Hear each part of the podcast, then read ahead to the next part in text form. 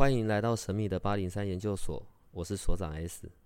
本所的内容是以非人类日常生活的亲身采访为主题。我们有一个不公开的脸书社团，不定期的会有直播与影片的分享。如果你要加入，记得通关密码是 S。欢迎你和我们一起探讨未知的维度空间，以及各种神秘又有趣的内容。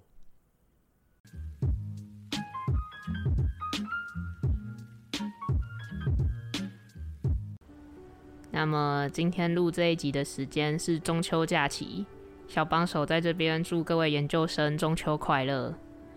那最近呢，小帮手跟所长录了不少关于紫微斗数的星星的东西。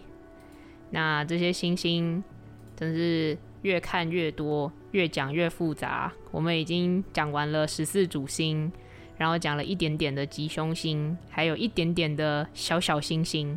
那大家似乎都对英煞还有解神这两颗小星星很有兴趣，但是所长要提醒大家，就是这两颗小星星只是一个提醒，还是要主要要看宫位里其他星星的影响。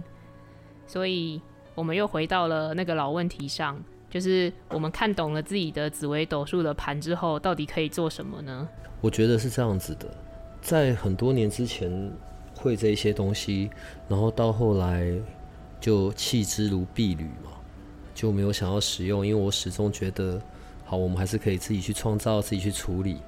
然后到了现在有八零三研究所嘛，然后我们有各种的老师，然后还有其他我们看过那么多正在生命里面经历一些过程的我们的听众，我们的研究生。好，我自己也有在这样子的过程里了，所以生命里一直有一些不同的事件，不同的缘分。哦，在发生或者离开。当我们可以用紫微斗数来重新认识自己，然后或者用来总结过去的事件，然后当然你就可以有些释怀，你也可以看得到因果，然后也可以重新为将来做好准备啊。所以，如果你在问的是说学会这些中国传统的这些武术，哦，然后或者是像紫微斗数啊、梅花易这些可以干嘛？我会回答说，可以去了解生命的实相，然后放下一些不必要的执着，然后顺天应时的做准备，还有为后面采取行动。你看，你说要采取行动，所以到底该采取什么行动？我要是知道要采取什么行动的话，当然就会去做啊。紫微斗数好了，所以你可以认识自己。其实人不是一个独立的生物啊，对，所以我们在生活里面有各式各样的关系。然后还有各式各样不同的事件，所以每一次因为不同的事件、不同的关系，你要做一些决定。在做决定之前，你的各种想法、各种念头，然后包含这里面所有的不同的人，所以你的心里就会有各种评估，你的内在就会看到了各式各样的变化。日积月累下来，产出了我的习惯，我做决定的方式，然后所以我那些固定的模式。我那些很制约的那些念头跟想法就没有办法被改变了。透过紫微斗数的命盘重新去认识自己，让你自己可以开始有一些新的可能性。如果我们一直在一些同样的信念或者习惯，然后却想要有一些不太一样的结果，那是不会发生的。所以这是第一个，我觉得重新认识自己，跳脱出那些惯性。是一个很重要的事情然后再第二个，我觉得也因为这样，所以人际关系上就可以有一些调整。我我用的字眼是调整哦，不是改变在紫微斗数的世界里面哦，你的命盘这十二宫这整个格立体的，然后是围绕着你你在转的。你知道让别人改变是不太可能的。所以，唯一你想要改变，然后在这些关系上有不同的结果，你只能先从你自己来嘛。所以，你就可以在各项关系里面，因为你认识自己，你就可以找到相处的平衡。也许有些关系，你总是被索取、被利用的，很累。呃，也许有些关系是人家很受不了你，你可以去愿意断舍离这些不必要的。然后对健对于关系不健康的这些习惯、这些信念，所以你就能够放下。那是不是你就会有关系上面的提升，或者是说人际关系上面的自由？然后再来，我刚刚有讲到一个重点哦，我觉得紫微斗数有一个很特别的地方，是可以看得到因果。以前呢，我觉得因果这个字眼离我是很遥远的啦。可是现在在看因果，如果你提早知道因果，你的运势上面绝对就可以也不一样。呃。人呢，我们此刻的状态，是因为我们过去所有做的决定的累积。我们在过去在生命里创造了各式各样的结果，我们有各式各样的关系，所以我们的现在是由我们的过去所累积下来的结果。所以基于过去所创造的那一些，可能有一些是不错的，有一些可能就很不满意。可是你知道，你的各式各样的结果。他们唯一的一个共同点，就是你，你这个元素都在里面。你，你这个元素是所有各种事件的交集，所以所有的果全部都跟你有关了。好，如果我觉得我们可以想通这一点的话，那我们就可以重新来看，那所有那些跟我有关的因，又是些什么？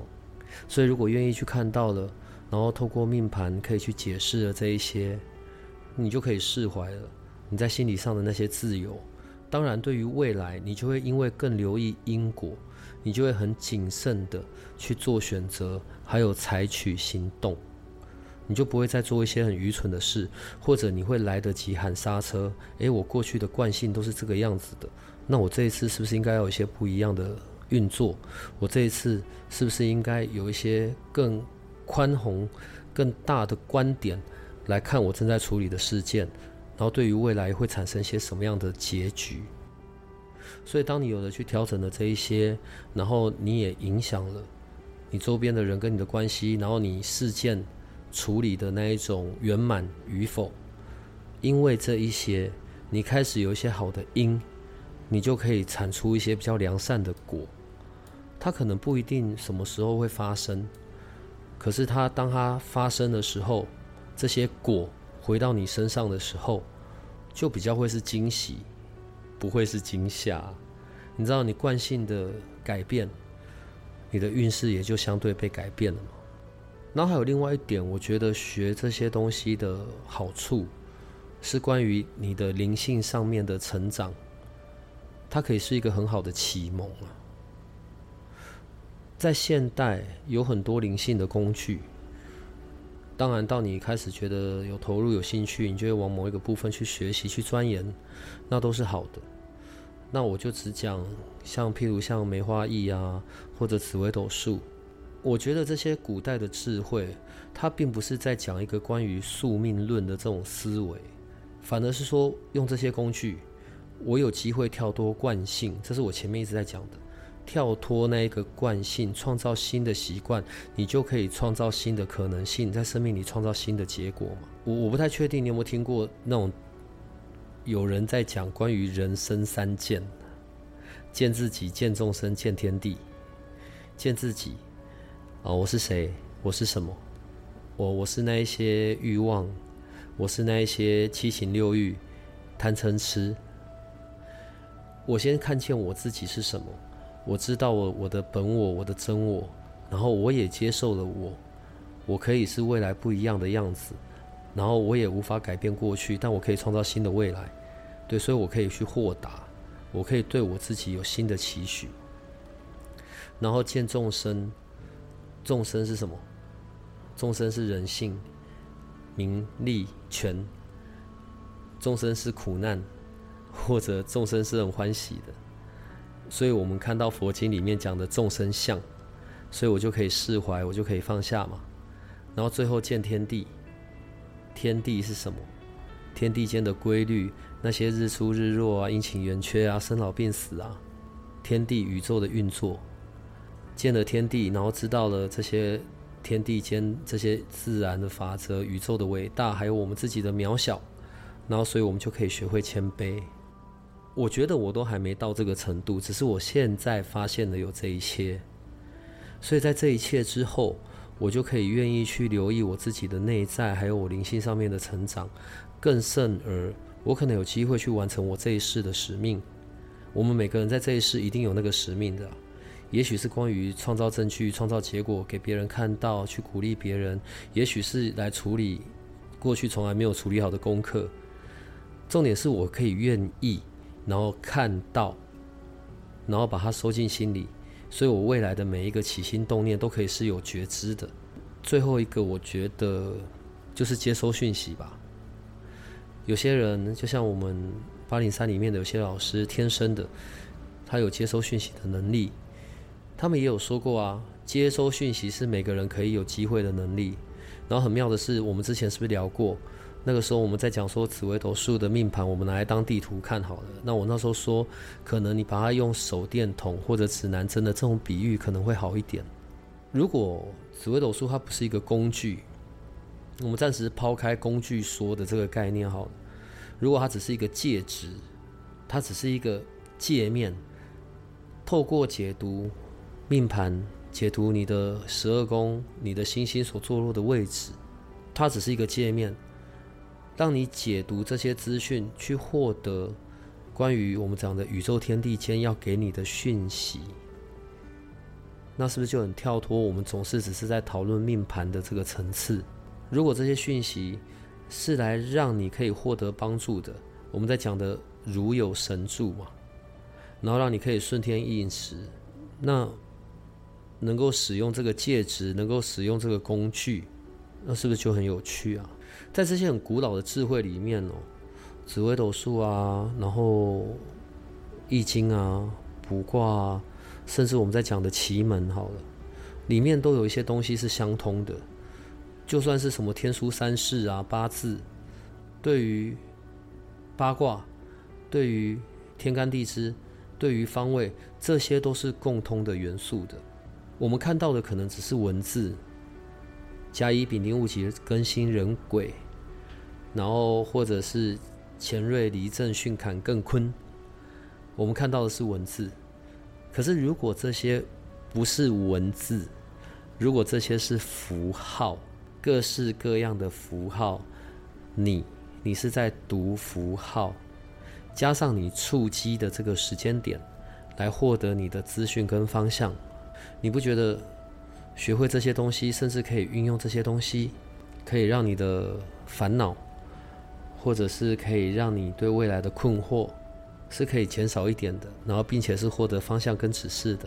所长刚说了非常深奥的话，这边有深奥吗？你小帮手的脑袋有点不是很好，昨天可能烤肉吃太多，现在还在撑。那我们先讲一点。因为刚刚有讲到，就是看自己，然后看众生，跟看天地。虽然我不太确定，就是我要怎么样从武术连接到天地之间，但是我可以明白的一件事情，就是我们在社团里面发布了集市方的时程表，所以用我这愚笨的脑袋来理解的话，就是我只要按照这个时辰表去。往那个方位做我该做的事情，我就能获得好运了吧？对不起，小帮手比较世俗一点，就是无法理解所长的开示。这算什么开示？好，好，呃，就功能性来说啦，我觉得那个卜卦、易经占卜，然后是一个预测学嘛，然后紫微斗数可能就是人生的使用说明。好，奇门大概是可以一个解决问题的方案。然后我们现在在放的那个集市方哦，所以你看现在是中秋假日嘛，虽然他们听到这一集的时候，应该中秋已经过了，但是如果我照这个方位去走，我是不是就是只要坐在那个方位，我打麻将就一定赢，然后我刮刮乐也一定中，是这个意思吗？你要看你有没有坐错位置啊。集市方是奇门遁的衍生的运用。整个奇门遁是一个复杂，然后是一个很有难度的一个学问。只是在以前哦，因为天盘、地盘、人盘的这些走动，天盘是不断的在移动的，所以有用时辰的方式去推算出在每一天的每一个时辰，然后这八门在怎么走的。然后集市方就是里面所谓的生门、修门、开门，主要是针对这三个门。所长刚讲到了八门，不知道大家有没有看过有一部日本的动漫叫《火影忍者》，它里面也有八门的概念。好，但我的重点不是这个，所以你的八门是哪八门？你的重点明明就是这个，呃，奇门遁甲的运用很久很久，非常久了。然后我说的，它是一个很。我我觉得是一个很有难度的学问啊，它是用来可以解决问题的。那单纯我们只看其四方，是它衍生出来的一小部分。八门包含了修身、伤度、景死、经开。修门就是比较休闲的、和谐的，对于婚恋、感情、家庭、找贵人，往修门的方向。当然，每件事有阴有阳。然后，所以那是他比较好的部分。他当然相对的也会代表的是休息啊、静止，啊，代表着退休、离职，哦，懒散不积极。好，这是休门。然后死门就比较不好的门呐，我们也没有放。好，代表就没门路嘛。然后结束死亡，然后同时它也代表着阴宅、坟场。好，那我们就不多讲了。伤门。受伤、意外伤害、破损、毁灭，然后车祸、车关、打斗、赌博，这些都是在伤门。杜门呢，就是比较属于藏匿躲藏的，然后隐瞒的、受阻碍的。然后惊门，惊吓的惊，争吵啊、官司啊、担心受怕啊。可是它也代表着口才很好。然后景门。光明、风景亮丽、美好的，也代表着功名科考，它很适合考运啊、官运，也代表着知名度，然后很包装的、美丽的，很很外在的啦。对，但是它的比较不好的，当然它也相对的代表着血光啊，然后或者是发言啊之类的。所以我们讲了几个了，还有开门跟生门没有讲。开门就是适合开拓发展的。然后是跟正财的，你的事业比较有关的，所以像我们昨天有写嘛，我们有写那个第一次的、第一次的见面啊，第一次的拜访者，然后或者你是店面公司的这一种，然后当然它也代表着一个很开放的一个心态。生门就代表的是生长的、有利润、有财源的，也是跟生意上有关的，生生不息。对，只是开门是比较针对好像第一次的，然后生门就是也代表着房呃阳宅啊房子啊有活力的，有生机的，有生存机会的，所以在我们放的这里面，我们就是针对开门、生门、修门还有景门。不过景门拿掉吧，不然你们放那个画面好像都丑丑。景门不能拿掉啊！景门很重要哎，你看到你刚才讲了嘛？社交、娱乐，每个人都需要社交。像我这么厌恶社交的人，也还是得社交。所以，我像我这样，尤其是像我这样厌恶社交的人，我就非常需要这个时程表，好让我社交更顺利一点。就算我坐在那边一个字都不讲，别人也能心电感应到我在想什么。反正景门先拿掉了。如果我们的那个研究生们说几门要放，你们再看怎么放吧，好不好？那你看嘛，刚讲到了生门，就是和商业生意有关系的。那所以，我应该是要坐在他说的那个方位，然后面对我不知道坐北朝南那样子的吗？就是我知道我要坐在哪一个方位，那我面对的方向有差吗？比方说我要坐在东方，然后面对西方，还是北方，还是南方？好，譬如说那一个时辰的生门的方向是往东方，对吧？然后如果你有要你有要约见客户，你要约在某一个地方跟客户见，你就是往那一个方向去看。然后到到达那一个方向的那一个定点之后，你坐下来的位置，你就是变成了坐在背朝东方，所以背朝东方，那你会面朝哪里？西方吗？对啦，怎样？你是你们是做这个东西做到那个方位完全都搞混了，是？所以你坐在东方的位置，背朝东方，面向西方。所以我上面不是有写吗？背望向衰，就是你的背是朝着你的吉事方，然后向着你的那个相对应的相反的方向，让对方是坐在那一个位置的。所以他们打麻将什么也都运用在上面了。极事方在每一个时辰里面，它都在移动，所以我们会找到生门、修门、开门，这个可能是奇门遁里面的一小部分，它不代表着全部，好吗？只是说顺着这一个所有定下来的这些时辰，然后跟这个方向，事情成功的机会就会比较大。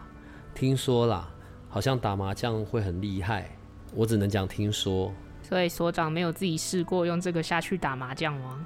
没有人要跟我打，我只会算三颗、三颗、三颗、三颗、两颗，然后跟我打要每一盘都要打很久，所以就再也没有人要跟我打了。没关系啦，比小帮手好一点。小帮手会拼命相攻，像奇门遁这样子的一个武术的工具也已经很久了吧？嗯，那它的由来是什么？九天玄女啊，相传。是古代皇帝跟蚩尤在打仗的时候，然后一直打不下去啊，就是打不赢，有很多的问题，然后九天玄女出现了，然后给了那个皇帝一些指示，怎么去运用奇门跟方向，然后所出来的这样子的一个工具，嗯，所以才有这么多所谓的盘跟局。奇门遁甲古代是运用在战争里的。然后到了现代，除了在战争之外，它在风水上面，或者我觉得在解决问题上面，是有很多的故事的。但当然，故事的东西，我觉得在网络上大概查都可以查得到啦。你怎么可以这样子挑起研究生的好奇心，然后就叫他们自己去找？你这样子非常的不负责任。因为很多的故事，好有的时候会变成都市传说。然后有一些是不可考的，但是有很多的臆测在里面。那我觉得我们在节目中聊这个，我就觉得好。例如啦，民国四十几年、三十几年，然后在那个时候国共战争，我现在只是讲那个时代，我不想要引起任何的争端呐。就是我们的毛主席跟我们的蒋中正，然后打仗的那些时候，到现代。也有在艺术界里面，《易经》的“易”，然后那个“术数”的“术”，在艺术界也在相传啊。毛主席一定是那个奇门遁或者是《易经》的高手。怎么抓那个？其实，其实本来那个时候的的蒋中正政府是本来差点可以打赢的，武器上面的精良度啊，然后还有当时的天时地利。本来那个时候是可以不用跑到台湾这边来的，然后但是那个很大让大家去津津乐道的，有一个很重要的延安之战吧？怎么抓就是抓不到毛主席，怎么打就是打不到，一路逃一路跑。所以我问你，他用哪一门？是杜门吗？嗯，一路抓啊，怎么打都打不到啊。然后当时间一过。就变成了国民政府输输一路惨败退守，退出四川跑到台湾，哦，这个是一个更近代一点的香港的那个维多利亚港风水大战，这些上网都查得到的，都是在运用类似像奇门遁这样子的东西在进行的。那你看嘛，我们之前有聊到紫微斗数，它有它的命盘，然后我们也有讲到就是八字，它有类似盘的东西。那奇门遁好像也有一个它的盘，那这个盘又是怎么样的？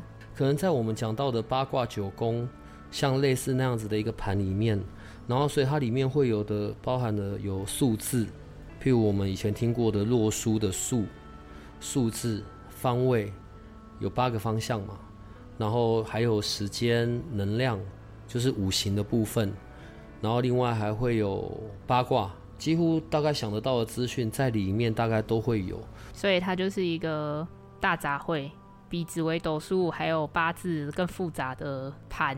我我觉得是功能性上面的不同啦，没有所谓的比对，因为每一个中国术数里面的工具，我觉得都代表着一个很全息的一个时空。当然，你把这些东西在同一个事件里把这些东西合在一起看，真的会非常有趣。譬如说，像紫微斗数跟八字，就是有一些相关联性嘛。所以你不是有看过像我跟阿比老师我们在对对一些资料吗？我们如果看着我在这边的某一个人的盘，然后他去看着那一个人的八字，我们就可以对出一些很有趣共通的内容。然后像易经，然后跟奇门遁也很有一些类似之处啦。对一些，但因为功能性上的不同，所以就不太一样了。在中国的预测学里面，哦，奇门遁，然后大六壬、铁板神算，以前都这三项东西叫做天书三世。可是随着，因为他们都很长远的、很久远的，随着这些朝代的变化，遗留下来的东西越来越少。某一种程度上面，我们在学习这一些，运用这一些，我们也在了解古人的智慧吧。古人的智慧，对愚钝的小帮手来说，有点太高级了，这是所长才能达到的境界。但是，当我看着这个集市方的时辰表的时候，假设我是我上班的位置坐在西方，可是集可是上面的方位表叫我往东方去，我该怎么办？我要趁着就是上厕所的时间，赶快要再往东方踱步个十五分钟，然后再回来上班吗？早一点出门啊！有一个重点哦，你往那个方向去，大概十五分钟的时间。为什么会说十五分钟？十五分钟就一刻嘛。所以我们刚刚那上面不是讲说十五分钟就是其实就是一刻钟的时间。你往那个方向去，去沐浴那一个集气哦，或者去那里吸收那样的能量。所以我才说维持那一个动作，你那个十五分钟内你要吃饭也行啊，你要干嘛都行。有的时候只是绕一下而已，那个是一个解决的方式。然后或者是你提早到相对应你要去的点的位置，那也可以达成。这是我们一般的针对集市方，这是最一般的用法。然后另外，另外我还知道有些高手，他们是用集市方。然后养水，譬如他就先倒了一杯水，然后那一杯水之后，他就放在那一当时间到了，他就摆在那个相对应的集市方，然后可能就摆在那边十五分钟、二十分钟，然后就喝那个水，这个也是一个解决的方式，可以被运用的方法了。不管是奇门遁，然后或者是梅花易，然后或者是紫微斗数，好了，我刚刚讲到一个。全息宇宙的一个概念你把它放大的来看，所以可能是像我上下班我走的路线，怎么整个一个大的 Google 地图，那个是一个。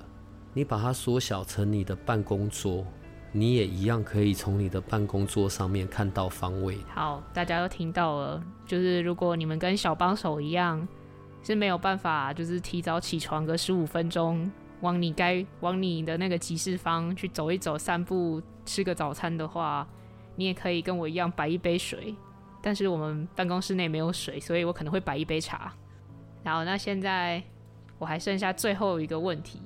我们刚讲了很多的方位，可是现代人谁在用指南针呢？